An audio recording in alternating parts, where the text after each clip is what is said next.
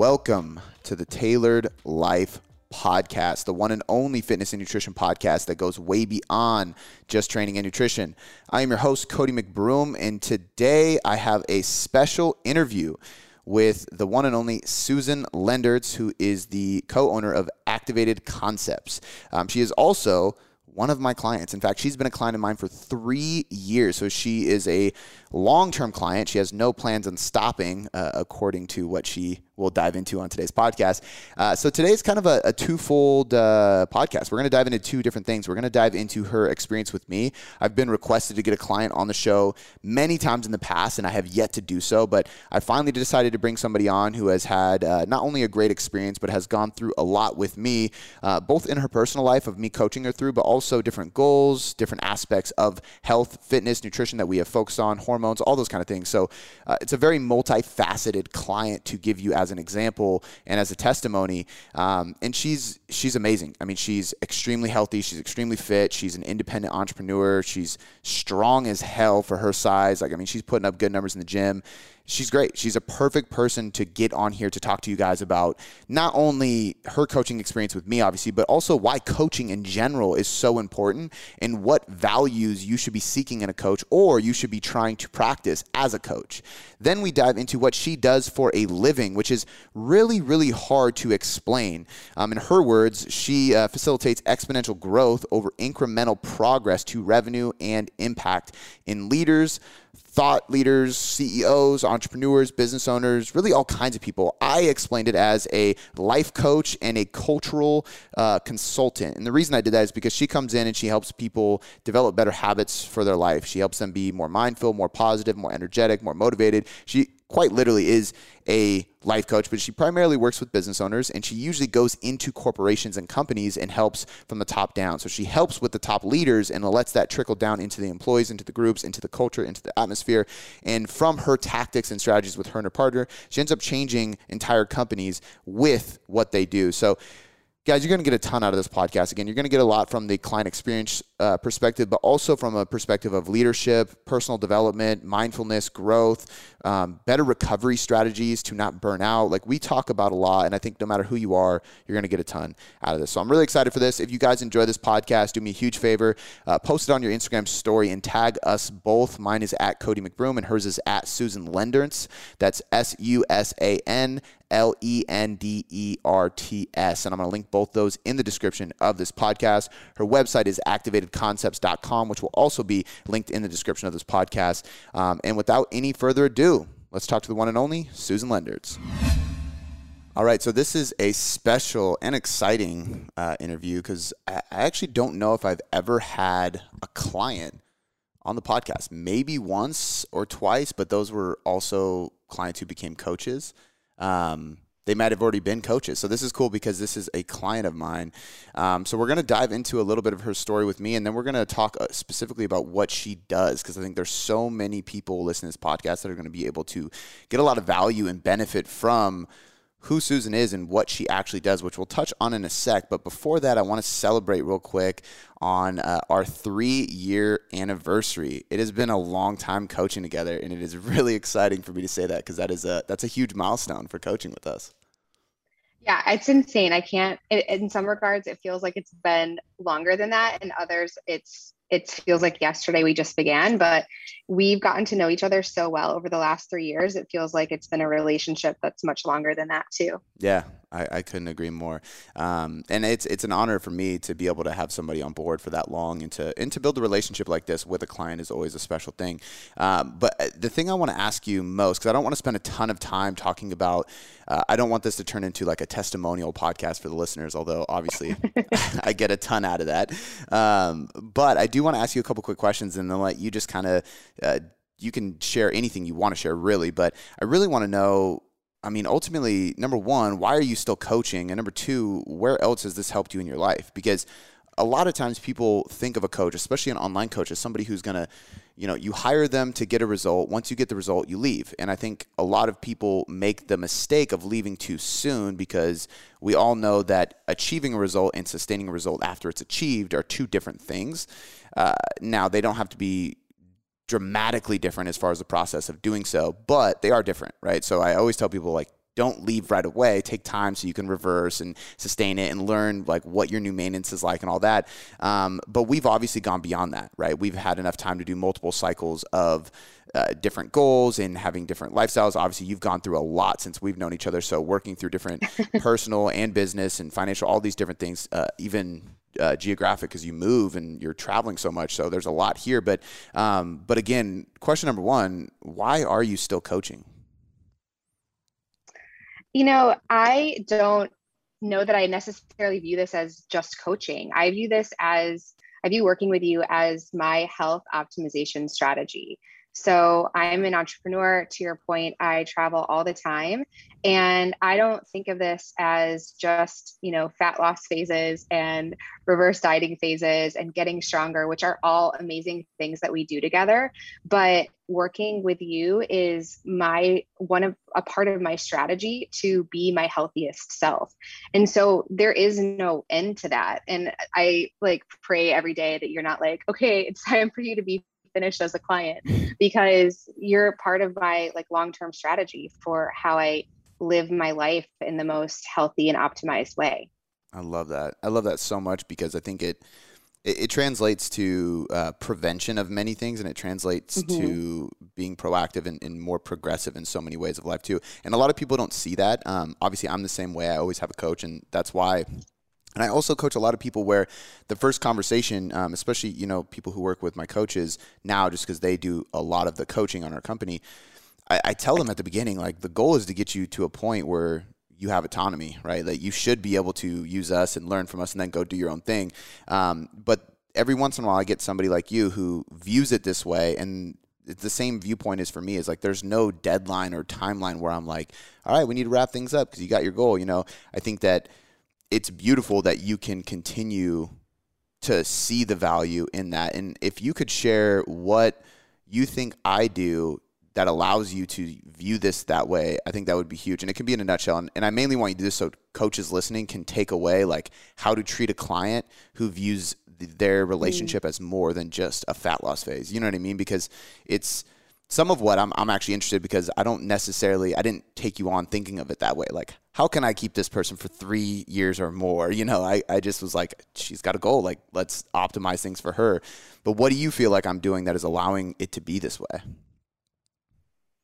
Well, I think it's you know the power of the check-in, right? We talk about you talk about accountability a lot, but in your check-in process, you're not just looking at what is my scale weight, what are my measurements, what do my pictures look like, um, and even to a certain extent, you're not just looking at my energy, but you're looking at my sleep, you're looking at my stress.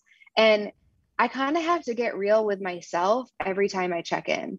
And it's sometimes uncomfortable to be like, you know what, I haven't been prioritizing sleep. I've been letting stress run the show. So I think it's the holistic nature within the check in process itself that is a reckoning for me on a weekly basis of how I've been managing my life. And you don't just glance over it, you come back in with, you know, how are we going to make some changes? Because you are, you know, your stress is at a five.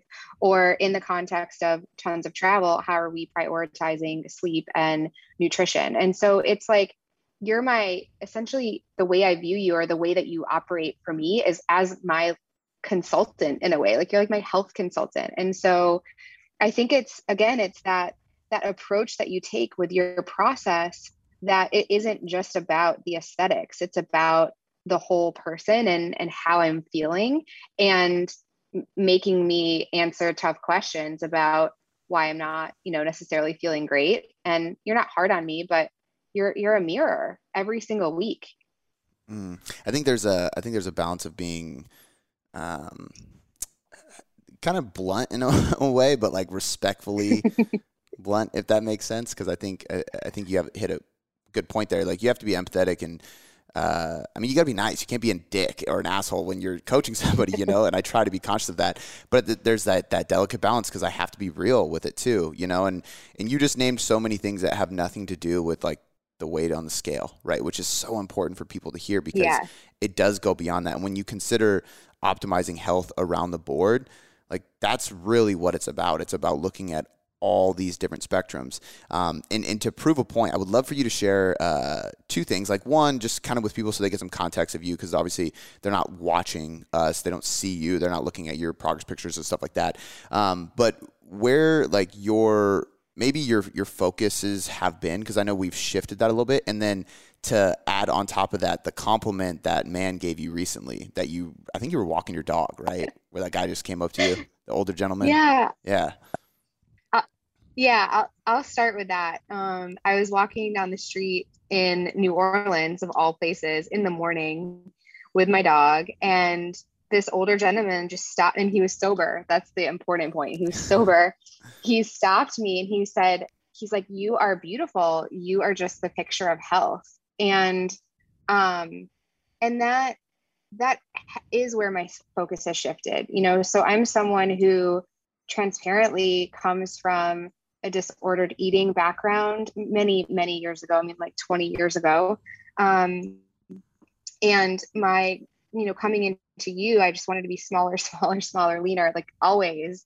And so it's funny that I talk about how I view you as not just like thinking about the number on the scale, because I am really thinking about how do I, you know, preserve my fertility as I get older? How do I keep my hormones balanced as much as possible as I reach for aesthetic goals. Um, I'm obsessed with getting stronger. Like I love putting up big numbers in the gym, and and and so that's like that's really. I mean, again, it comes back to optimization. That's my focus. Like I want to be an optimized Susan, and and that has changed over three years because it was in the beginning just okay, make me make me strong and I mean, I still want that, mm-hmm. but that's not. Um, but I'm. I don't want that at the expense of some of these other things like my health, and that is that's a huge differentiator with you. I think. Um, and this does probably sound like a testimonial, but you you will not let me sacrifice my health for getting you know super shredded, and that I don't need to be super shredded. Right. I don't need to be that. Well, and and I think it's sometimes as a coach too, it's hard to not get. Uh, I think the word would be. Uh, I'm gonna butcher it. Monocular. Is that's like one, I believe, like a, a monocular focus of just like the one thing you're after. Um, because a lot of people say, you know, you can't chase fat loss and health and performance and stress, like all these different things, you know. Um, but the reality is, is we have been, and you have a million things that get thrown at you that try to stop us from doing that by being an entrepreneur, by having some crazy things in life show up and, and get thrown at you and, and all those, but we keep chasing it, right? And you're a good example of, of you really can do that stuff if you commit to the longer term and you're consistent with many things across the board rather than just one thing. Uh, and, and, and I want to touch on real quick because you mentioned the disordered eating type of thing.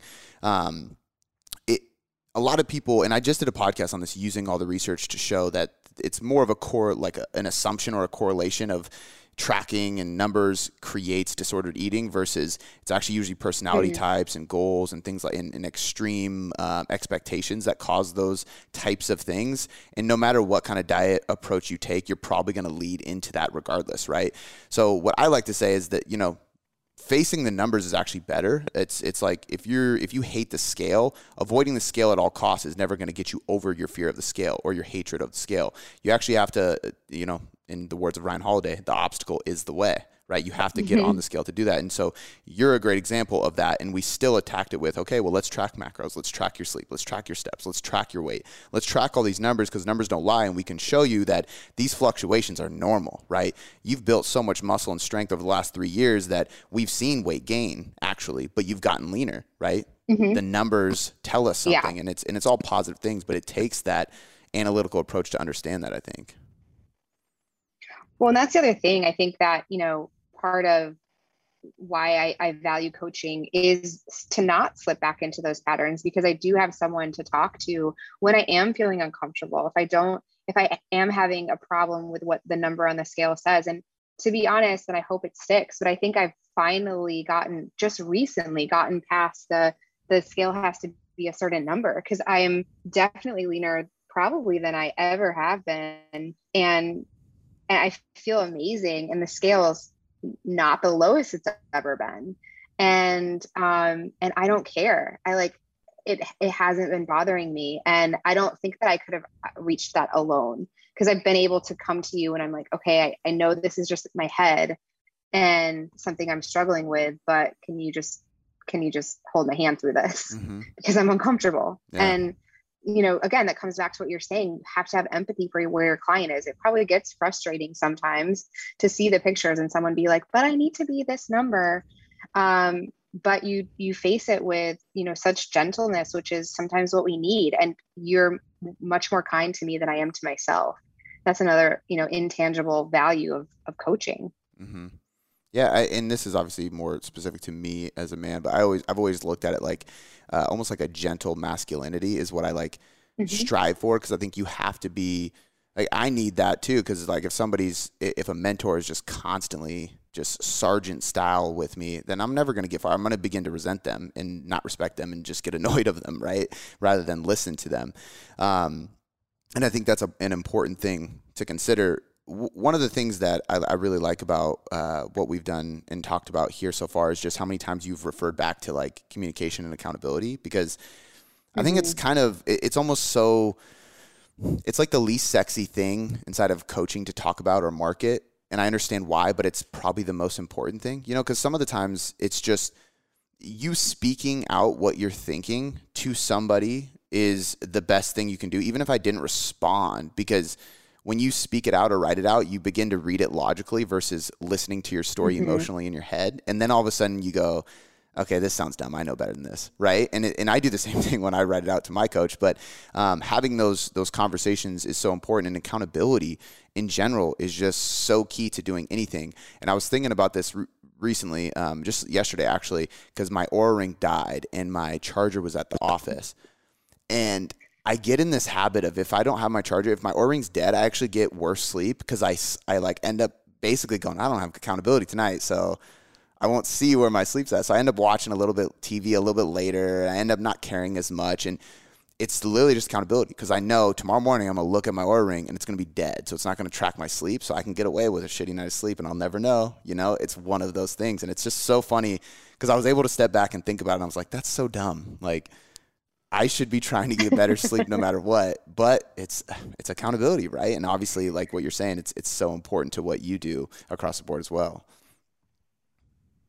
Well, yeah. And, you know, you actually called me out to communicate with you more. So we, you know, we're in a fat loss phase right now. And you said, when we go into this, like, I need to hear from you more. Not that I wasn't checking in, but you needed more depth from me. And, you know, I, I am, despite the fact that I've been coaching with you for three years, I'm someone who is very independent. You know, I, I try, I carry a lot in life and work. And, um, and and it was actually a, a really important kind of awakening for me to say like i need to actually lean on the people in my life more.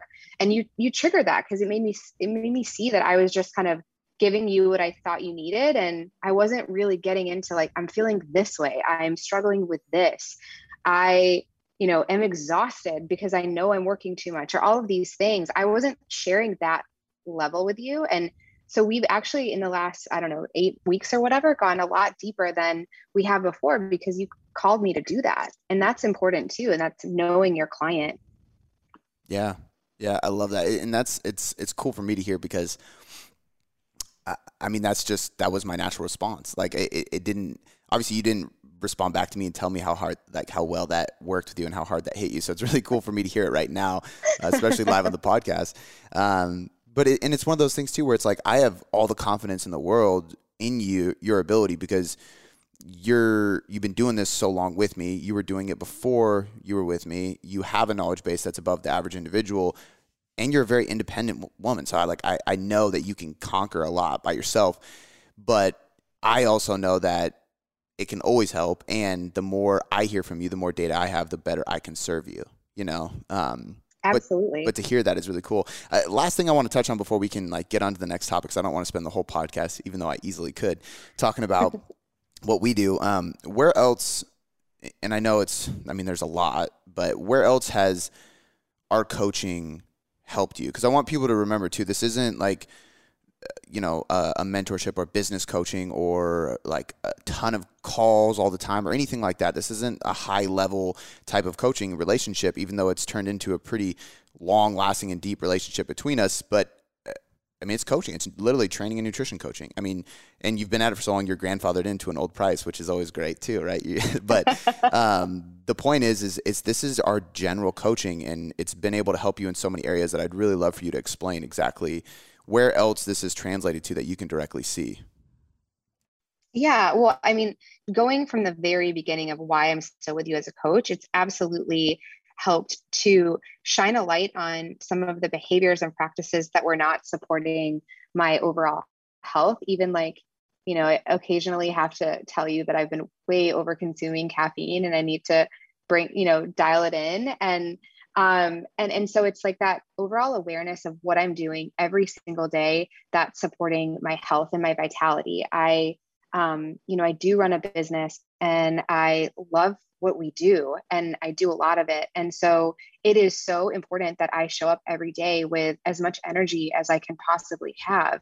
And there's no question that our work together has um, has helped me really create that daily energy to show up for my clients to create you know new things in the world of business that haven't existed before because covid has called for us to create new ways of working. Um, and it's taken a lot of a lot of creative energy. And if i wasn't so focused on my health and dialed in in that regard i couldn't show up like this every single day. Mm. um, so it's absolutely helped my energy my creative energy. But i think it's also my confidence right? I um, I mean, I've been prior to being an entrepreneur, I spent 15 years in corporate America in leadership positions and was often the youngest and often the only female in a boardroom. And um, you know, to step in there and and have confidence because I know I can go into the gym and pull easily pull 200 pounds off the ground and do other things. And you know, we've been doing tons of pull-ups lately, and that like confidence that we build through training and it's obviously supported through nutrition that translates for me as a female executive more than i think people could on the surface understand. Um, so i'm like walking into a boardroom and not maybe not thinking like oh i was just in the gym this morning pulling 235 but i have that just overall confidence in my life of, of my an awareness of my strength and that comes from our work together and and setting goals with you and um, you know trying new things trying new programming styles i mean it creates this confidence and this adaptability that i don't know where else i could get it i love that it was so perfectly explained i think that I used to have this thing I used to always say. I went through this program called Wake Up Warrior a long time ago. I still use a lot of what they do, but they have uh, the four pillars. I often talk about these pillars too, and I think a lot of people kind of focus on these four things. Um, it's basically like health, self, um, relationships, and finance, right? Career. But they call it body, being, balance, business. And I always thought it was cool because there's a reason body comes first. And I used to always say your body is the fastest path to power, or your body is the doorway mm. to power, right?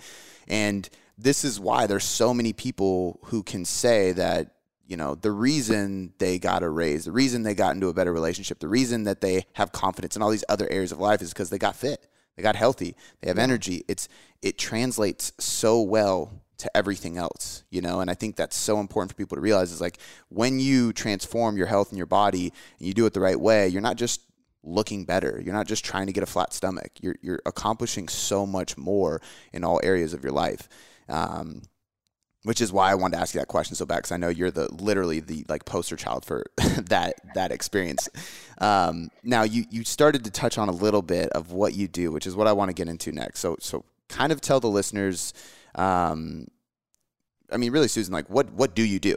What is it you yeah. do? Just to give them context of, of who you are as a female entrepreneur, so that we can kind of start diving into how you can actually help the people listening.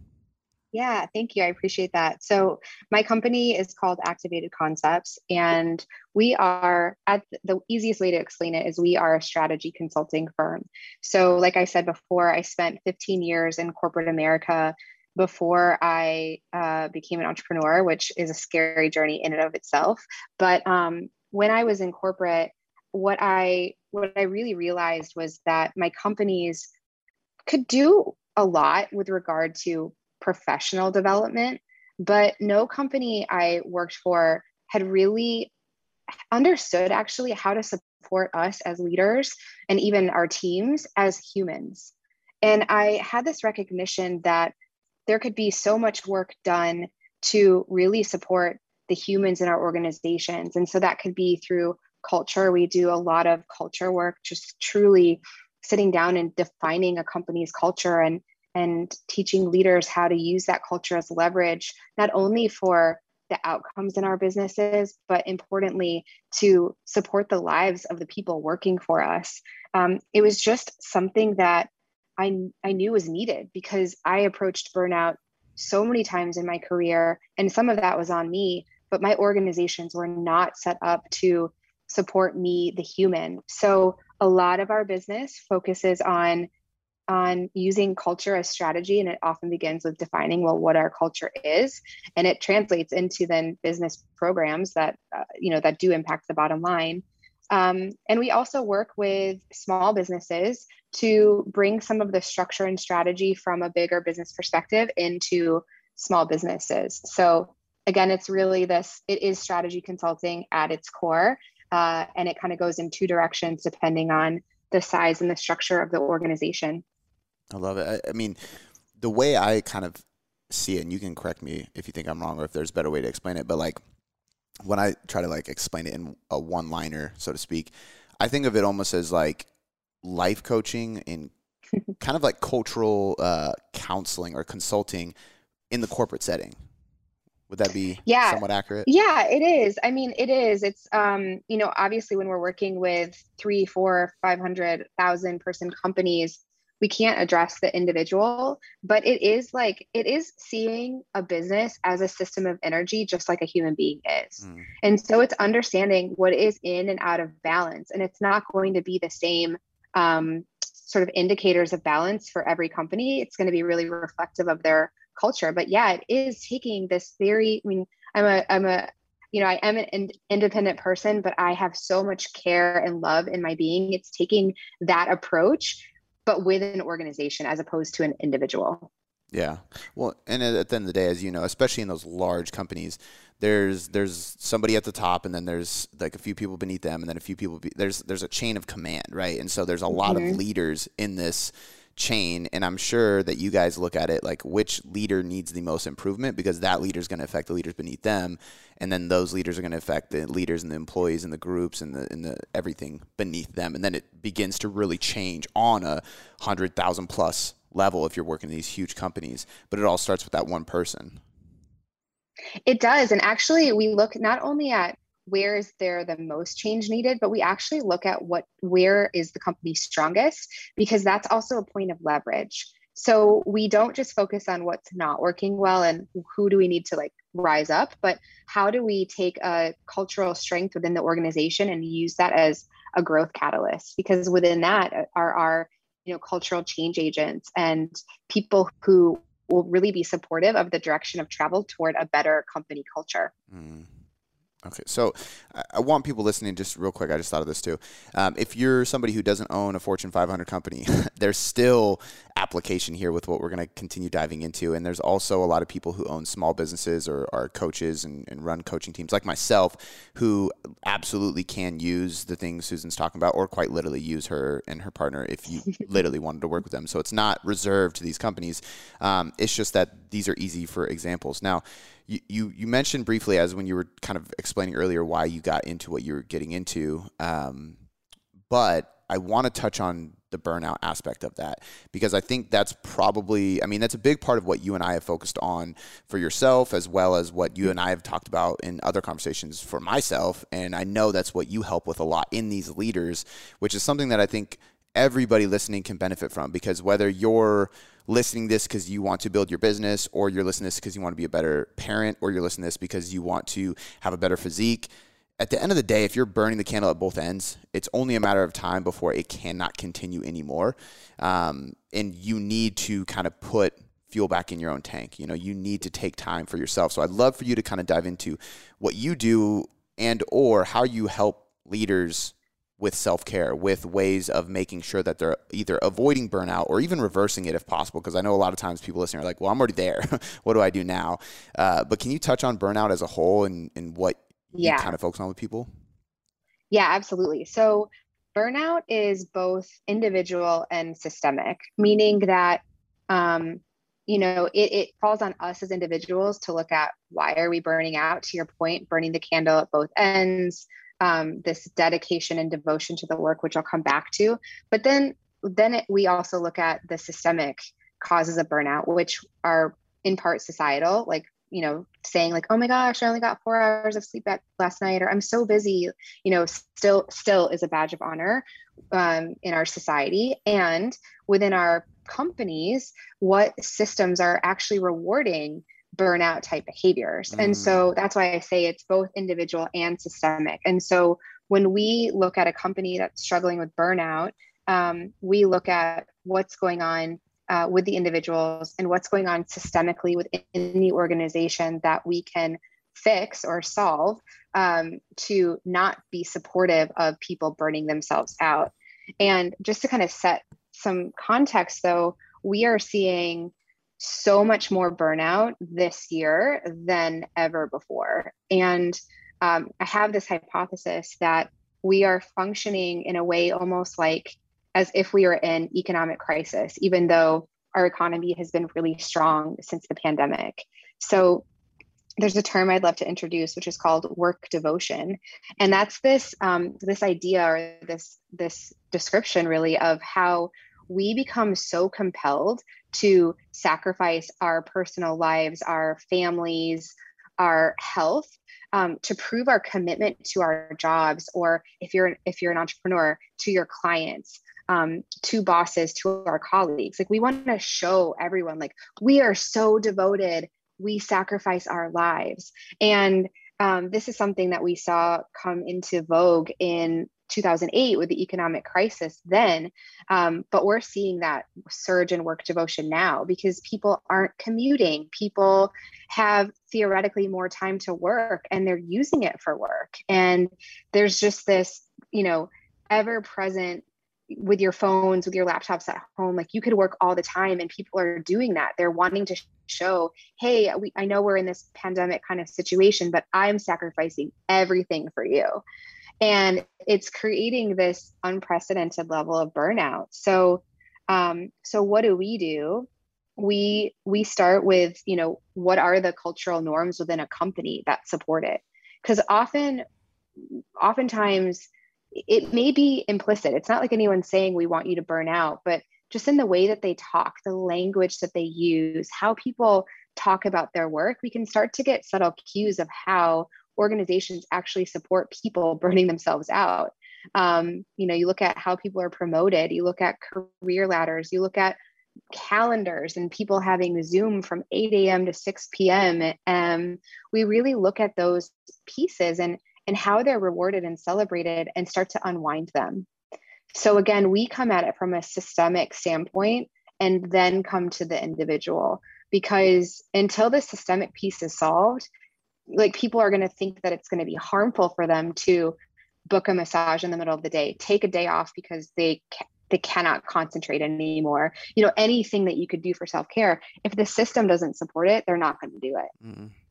i think uh, sometimes the systemic side of this can also or partly be caused through environment whether that's what you're listening to who you're listening to what you're reading things like that.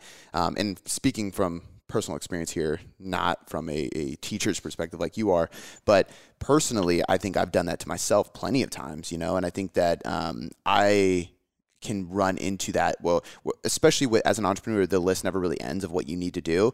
So you get into this mode of like, well, there's work to be done. So just, you know, you got to keep going, you got to keep going. And I've actually even had, uh, I had a conversation with my wife recently where my, I had a tattoo appointment and if the listeners know me well, they know that means like I'm probably gonna be sitting in the chair all damn day, which I was, but it got canceled because uh, his dog had an appointment. So my day was completely free. So of course my wife's like, "You've been burnt out lately. You should, you know, take a day with the family. Like, let's do something." And my initial response is like, "I can't. There's a huge list mm-hmm. to do. Mm-hmm. There's an opportunity for me to work. I got, you know." And she actually had to like kind of like poke me a few times for me to be like, "Fuck, you're right." Like all right, let's go do some stuff to get me out of the office for a little bit. And I was so glad I did because it, it allowed me to refresh. But our brains immediately go to work, right? And and I've even talked to my coaches about this. As coaches, we're generally always on. So mm-hmm. I've actually actually the amount of times I've had a conversation with one of my coaches, if not other coaches, ask me for advice about this is insane. But advice on how do I take a vacation? How do I take a few days off? What do I tell my clients? Yeah. And I'm like, you tell them that you're leaving. You you have a job yeah. and you're taking a vacation. What do you think they do? You think they answer customers and employers and stuff like when they go on vacation? No, they don't. Um, and shit, I even remember. This is kind of funny to even say. I remember having one of these situations myself where I was leaving and I was explaining to you why. And I was probably I probably did this to multiple people. You're the only person that called me out. I was explaining to people like you know why I was going and why I was going to be a few days uh, behind on stuff because why I wasn't checking my email, blah blah blah.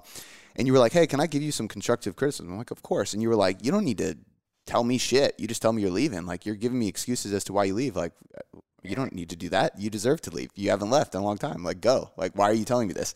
And it was kind of a light check for me to be like, "Fuck." You're right, because that's what I tell my coaches when they ask me for advice. Um, but I, I would love to get your thoughts on the whole environmental piece here, because I think I get really into following certain entrepreneurs and, and thought leaders and a lot of t- that hustle mentality because I'm, I'm very attracted to it. I'm very attracted to that mindset of like mm-hmm. you know the 5 a.m club which i've slowly gotten out of to get more sleep and it's been tremendous uh, as far as a help.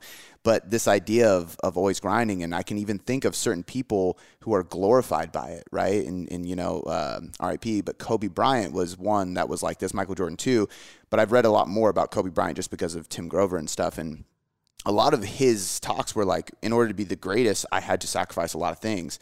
And i understand that when you're the greatest one of the greatest NBA players of all time. But I think the problem becomes when people glorify celebrities and athletes for those attributes and they demonize and shame people who are not at that level of accolades for doing so.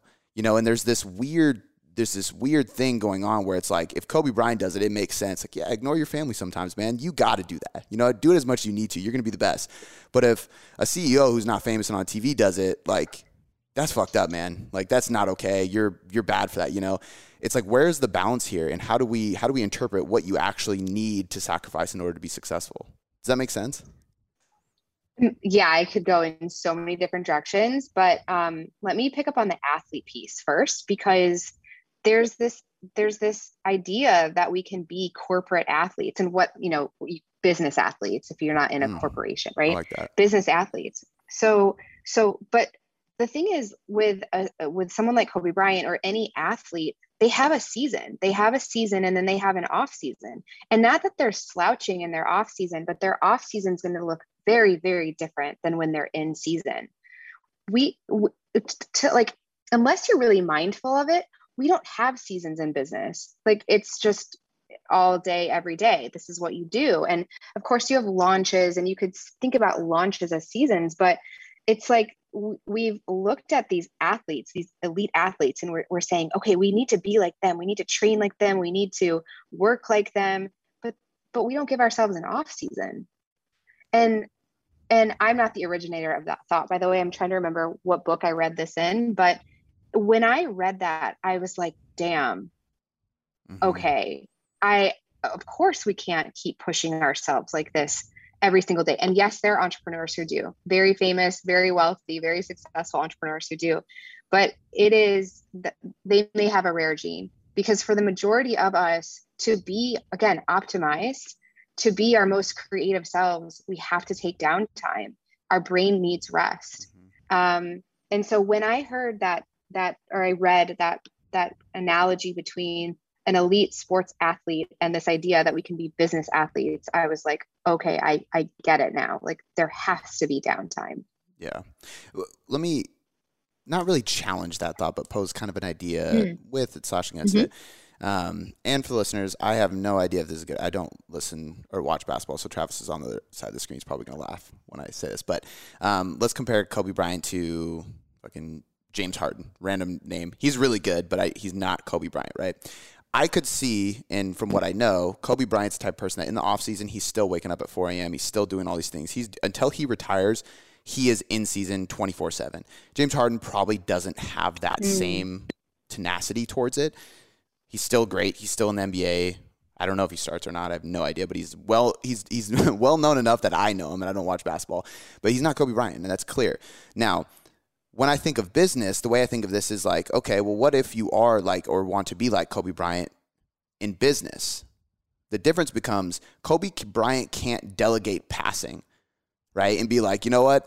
I don't need mm-hmm. to do this 24 7 anymore because I don't have to pass the ball anymore. I just got to shoot. I only got one job. It's like, no, he still has to pass. I don't have to jump anymore. I just have to run. No, you still have to jump. But in business and in most things in life, you can build yourself up and maybe you do sacrifice for a while, but eventually you can go, now that I'm here and I can have help, I can delegate this task and that saves me hours of time.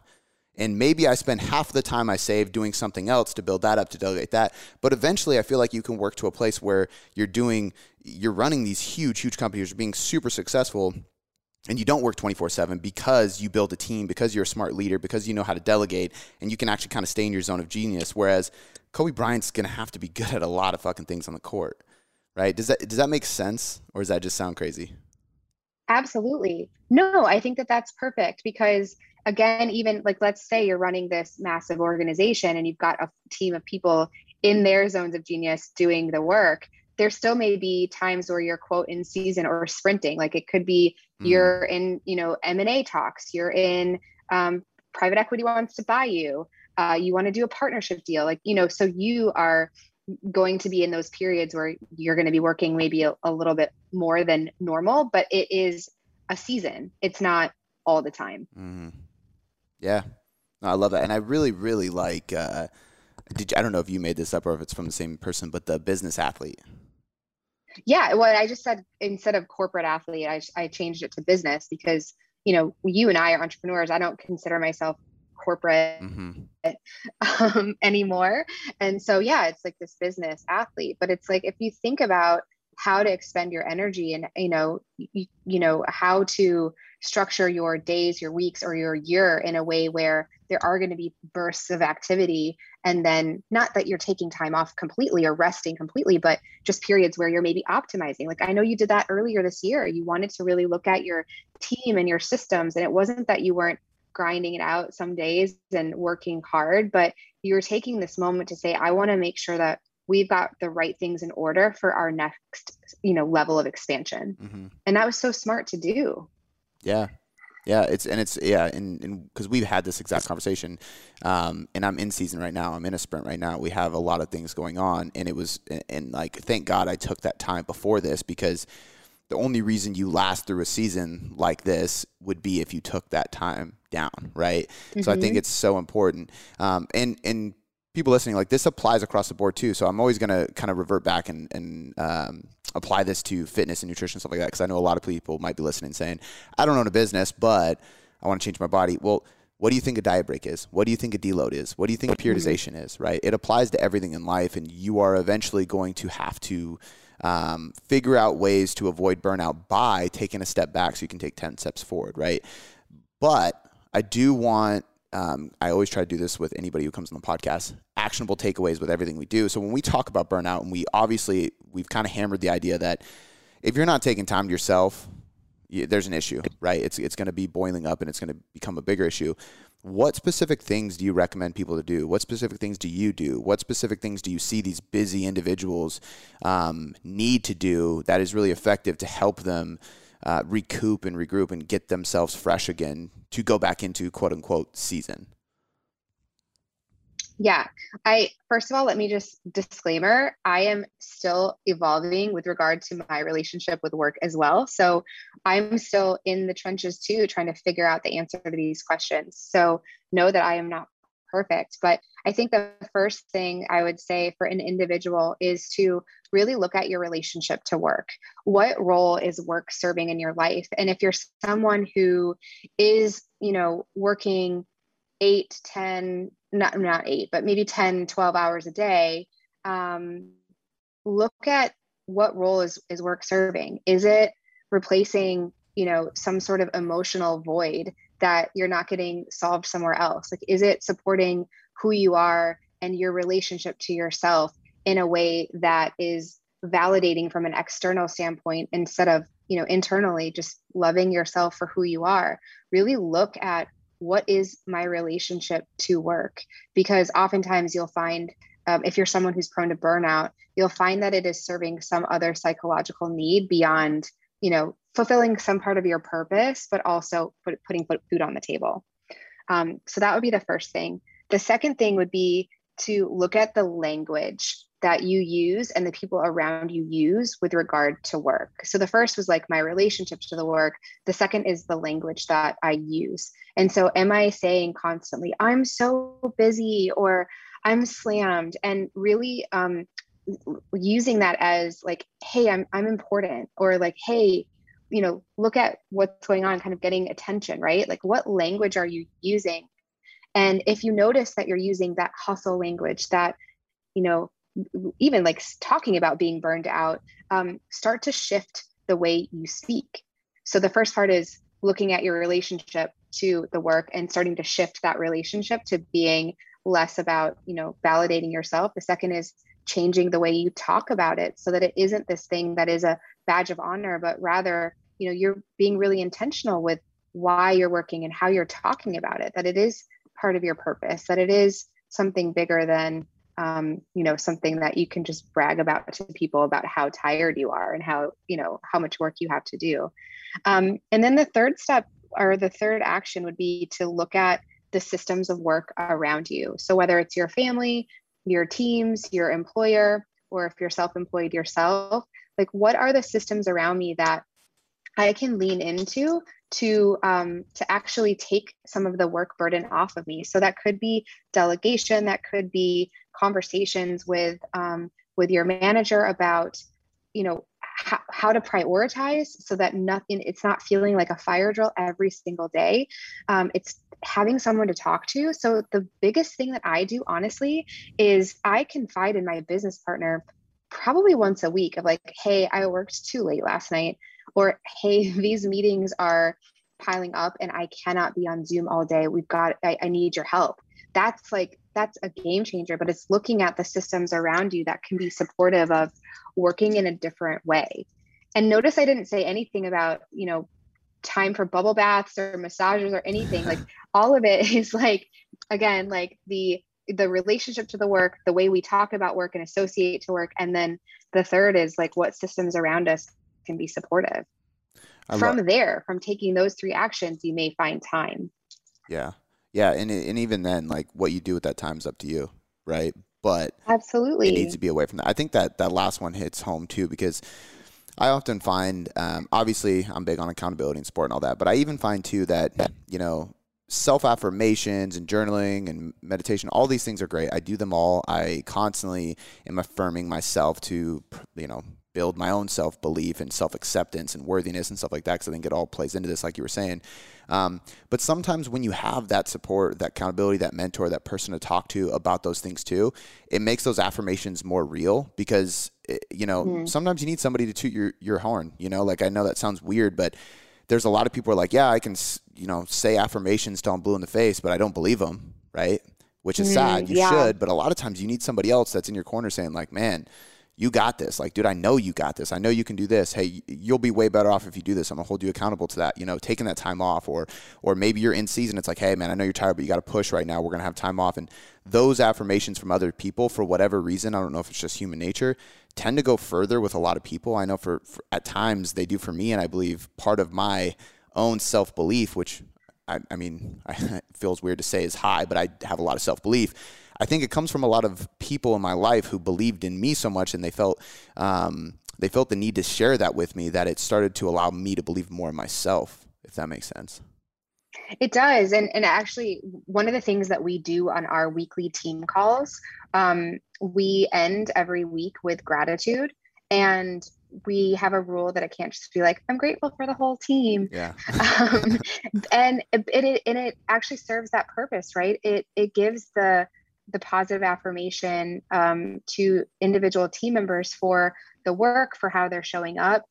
And, um, you know, I'm a big journaler too, meditator too, but um, it's, it's fascinating how many times some of the things that I've journaled on in the morning come through in those gratitudes on Monday evening. It's, it's fascinating, but um, but, but it is super powerful to your point of um, having people who can reflect that back to you, but also as a leader, reflecting those things back to your team members when you're seeing them, you know, show up and evolve and change and do great work, being so mindful that um, they're dealing with the same things that you are. And so, as leaders, to be supportive of their journey and them not burning out um, and honoring and recognizing them is is priceless. It's huge. Very so. There's a few things I'm taking away, and then I want to uh, like uh, ask you, really just like uh, resources that people maybe want to look into that you've used. But as I'm listening to you talk about this, I think like obviously I, I think one of the biggest takeaways right now for me is environment is so key, right? Because even with like, I mean, it's hitting home a lot with the badge of honor thing. I think that's so true. And for a lot of people, like you said, it could be work environment that they feel pressured to do that because of the work environment and you almost get rewarded with that badge of honor for working harder and burning out for others like myself who doesn't have somebody above me telling me what to do in my career it's more the people I look to and listen to and read from, you know, influencers, quote mm-hmm. unquote, that I might be into, um, and the music I listen to, movies I watch, stuff like that, um, might lead to that.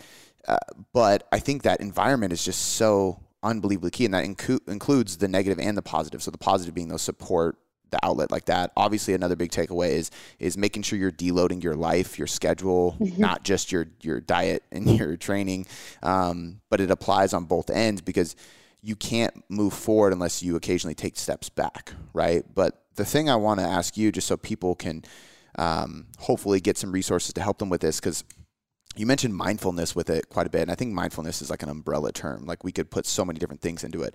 But it really is being mindful of again who you're around where you're at what you're listening to how you're acting the way you're perceiving certain things the way your attitude or your conversations are your tone of voice all those kind of things. How do you become more mindful? Like that's the hard part for a lot of mm-hmm. people. And you know, you can say like, oh, you know, mindful meditation every day and stuff like that. But is there books or resources or people that you've sought out? Obviously, working with you is is one way people could get help, and hiring a coach is something. But I'd love for you to just drop some like book titles or anything like that, so people can hear it and go, you know, what, I'm going to go check out that book and, and try to work on this because I personally believe that mindfulness is like as a as a whole is where people really struggle is actually applying that. That is an excellent question. And I'm I'm smiling. You can't see me, but my mindfulness journey has been probably close to a decade in the making. Um, and so there's so many different resources. I got my business degree at um, UNC Chapel Hill, and we actually had a class during one of our retreats where we had a um, an org psychologist come in and teach about mindfulness in business. And that was probably the catalyst for me really thinking about how to be mindful within the context of business. I even, in one of my companies, brought in a mindfulness expert to coach our leadership team on mindfulness. So those aren't um, easily accessible resources. But I think um, what I can answer is if you struggle with being mindful, my journey to being able to sit in meditation started by just being able to go on walks listening to a podcast. Like I didn't want to be looking at my phone, but I wasn't comfortable with silence. And so I would go on a walk and listen to a podcast.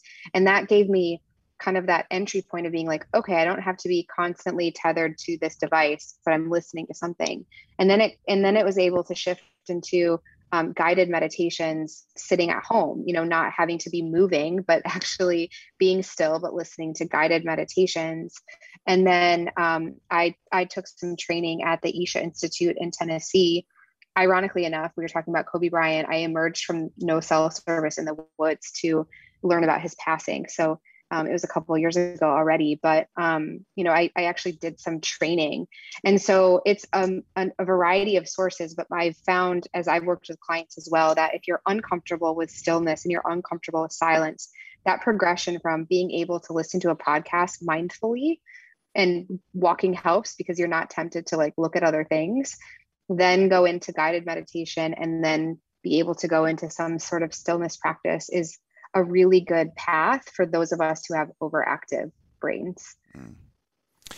The, the only two things I want to add here is uh, they're not other actions, but just like to help with this. Number one is patience. Like as you mm. as you guys can like hear when Susan's talking about these things that she did, it was it was years ago, right? And it started with a very very simple step, a, a, such a simple step that people would look at and go, "That's not meditation," right? I know. But the point is, is is, and I think this is where, and this is was my fear of meditation. Um, and I don't say fear as like I was literally terrified of it, but I just didn't feel comfortable being by myself in my head. Yeah. So I didn't want to meditate. I didn't want to be quiet. I didn't want to listen to just noises. Like I just, I don't know why. Like I couldn't explain it, but I would get anxiety when I started meditating. I was like, this doesn't make sense. It's supposed to do the opposite, right? And it was because I just was uncomfortable being quiet, right? Um, I remember starting to get over it and setting a goal of uh, doing float tanks a certain amount of times in this three month period that we were setting goals with because I just scared the shit out of me to think about sitting in a float tank for an hour in silence and water in this little tiny tube, you know. And I popped out of it a couple times, full blown anxiety attacks, and it took me a while to work up to it. But my the, the reason I'm saying this is because patience and then action, right? Like I wanted yeah. to get over this, so what did I do? I started doing the things that kind of scared me. Like at the end of the day, mm-hmm. if you mm-hmm. can take a small step, great. If you got to take the big step, cool. Either way, you got to take a step you really can't go forward without taking action and it even applies to the to the the recovery stuff we talked about right like for me recognizing really the Oura ring was the thing that really kind of slapped me in the face like i knew my sleep wasn't great but i didn't realize how shitty it was until i looked at the Oura ring because i would be like oh i'm in bed for six hours so i'm sleeping six hours that's good enough it's like no you're in bed for six you're sleeping four and this is going on yeah. for a long time but exactly. it really opened my eyes, and I didn't want to do it because I was fearful of not getting enough done during the day. But I just had to take action. I was like, well, I'll never know unless I just do it. I just suck it up and just do it. Sleep in until six thirty. See what happens.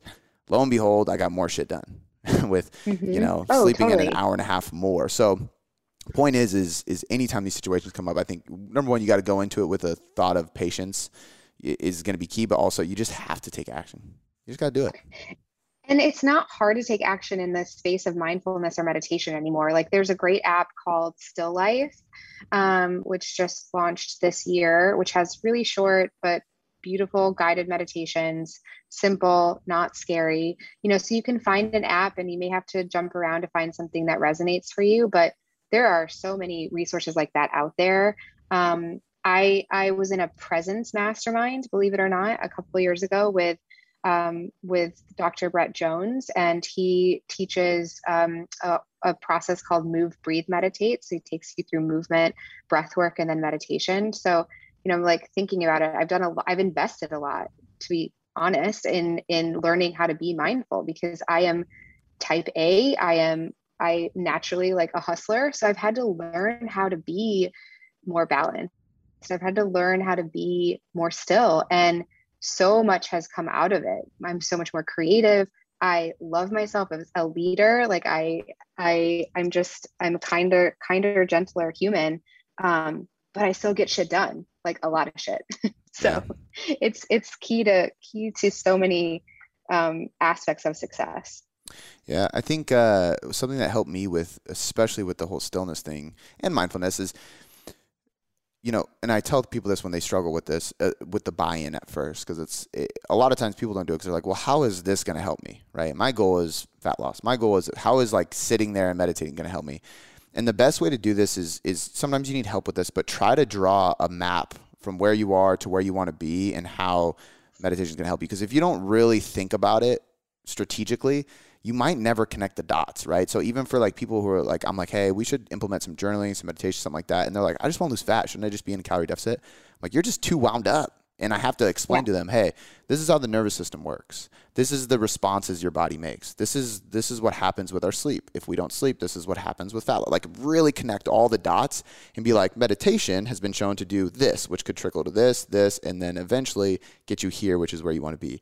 And when I draw this map, now they have more buy-in because they're like, oh, right? I get it, right? And that's why we always say education is really the biggest key for adherence with a diet. Well, it applies to all this stuff. You know, for me, when I when I was first trying to be taught meditation for somebody, I was like, that's cheesy. That's like some hippie shit. I'm not like I don't need it, you know. And uh, and they really were trying to educate me, and it actually took that, and then recognizing all these thought leaders, entrepreneurs, CEOs, people I looked up to who I didn't perceive as quote unquote meditators back then. Uh, again, this is years and years ago. I was very ignorant at the time. Um, but I saw these people. I was like, okay, why do all these successful people do this? It's not a coincidence, yeah. right? It's it's very much so uh, calculated by them. And so I had more buy-in towards meditation and I started doing it, right? And same thing with journaling, same thing with a lot of these practices. So sometimes you need to see influences and and, tie, and then connect the dots, but just just try to seek that education because your buy-in will be 10 times easier if you do. Absolutely. And I think, you know, just and this not to be funny, but you know, I always complain when I'm holding water and I know that when I am consistent with my morning routine, with breath work, with meditation, I mean, naturally my cortisol levels are going to be more normal for me and i'm not going to be as likely to hold water so i mean like it, it's true though i can see in my body i can see in my physique when i'm not adhering to the practices which have so many more benefits than the aesthetic but it shows up in my body so you know if being more creative of having problems get solved in a few minutes of meditation isn't enough for you if you if you don't want to hold water and be stressed that is um that's another very important benefit of a mindfulness practice.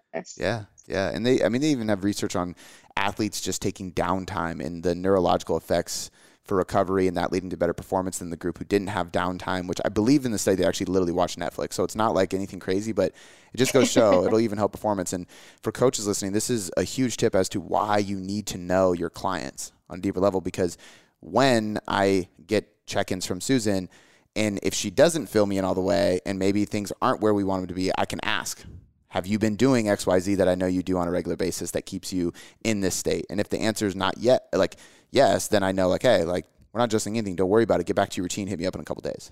You know, we can yeah. just do that. And then when you hit me up, it's usually like, all right, we're good. Like everything's fine. You know, because it's the same like, thing. like, yeah, the scale dropped a pound. Yeah. So I think we're good. We're on to something. So, um, all right. So we're, we're coming up on an hour. So I do want to let you go because uh, we try to keep these at an hour and I appreciate your time and respect this. I don't want to take too much more, but, um, I mean, we talked about so many different things. I could probably do a single podcast on each one of the topics we discussed. So I'm just really thankful and uh, appreciative for you coming on, sharing your story and journey with us, and then diving into what you do for a living. Because I really do think there's so much application for not just business owners, but the principles and philosophy in general just as takeaways for everybody listening. I mean, we live in one of the most stressful times in history. So you can use all this stuff to your advantage no matter what you do in life. And then obviously, if you're a business owner, even more so because we're just adding to that stress and responsibility factor. But um, Susan, can you tell everybody where to find you, your content, your your company, all that kind of stuff? Because you guys have great content you're putting out constantly. You obviously offer an amazing service, which is why I asked you to come on the podcast. So I'd love for you to just share with everybody um, your info, where they can find you, so they can check you out. Thank you so much. So you can find me at activatedconcepts.com. That's our website where we talk much more about what we do and we'll be adding case studies shortly. We've had phenomenal results from our clients in the last 18 months in particular um, since the pandemic began. And you can find me on Instagram at Susan Lenderts. Perfect. So I will link both of those in the description of this podcast. Guys, if you enjoyed this one, please do me a huge favor. Share this on your Instagram story. Tag us both. Both of our handles will be in the show notes. We want to uh, see that. We want to thank you for listening. We want to share it on our story. And go check out her website if you are interested, if you're a business owner or an entrepreneur or anybody who is looking to further their life in a positive direction through mindfulness, leadership, coaching, health, all that, because she really does kind of all of it. That's why it's really hard to explain sometimes what she does and what the benefit is because there's just so much to it. So um, once again, Susan, thank you so much for coming on. I really do appreciate it. This has been this has been really good. Thank you so much.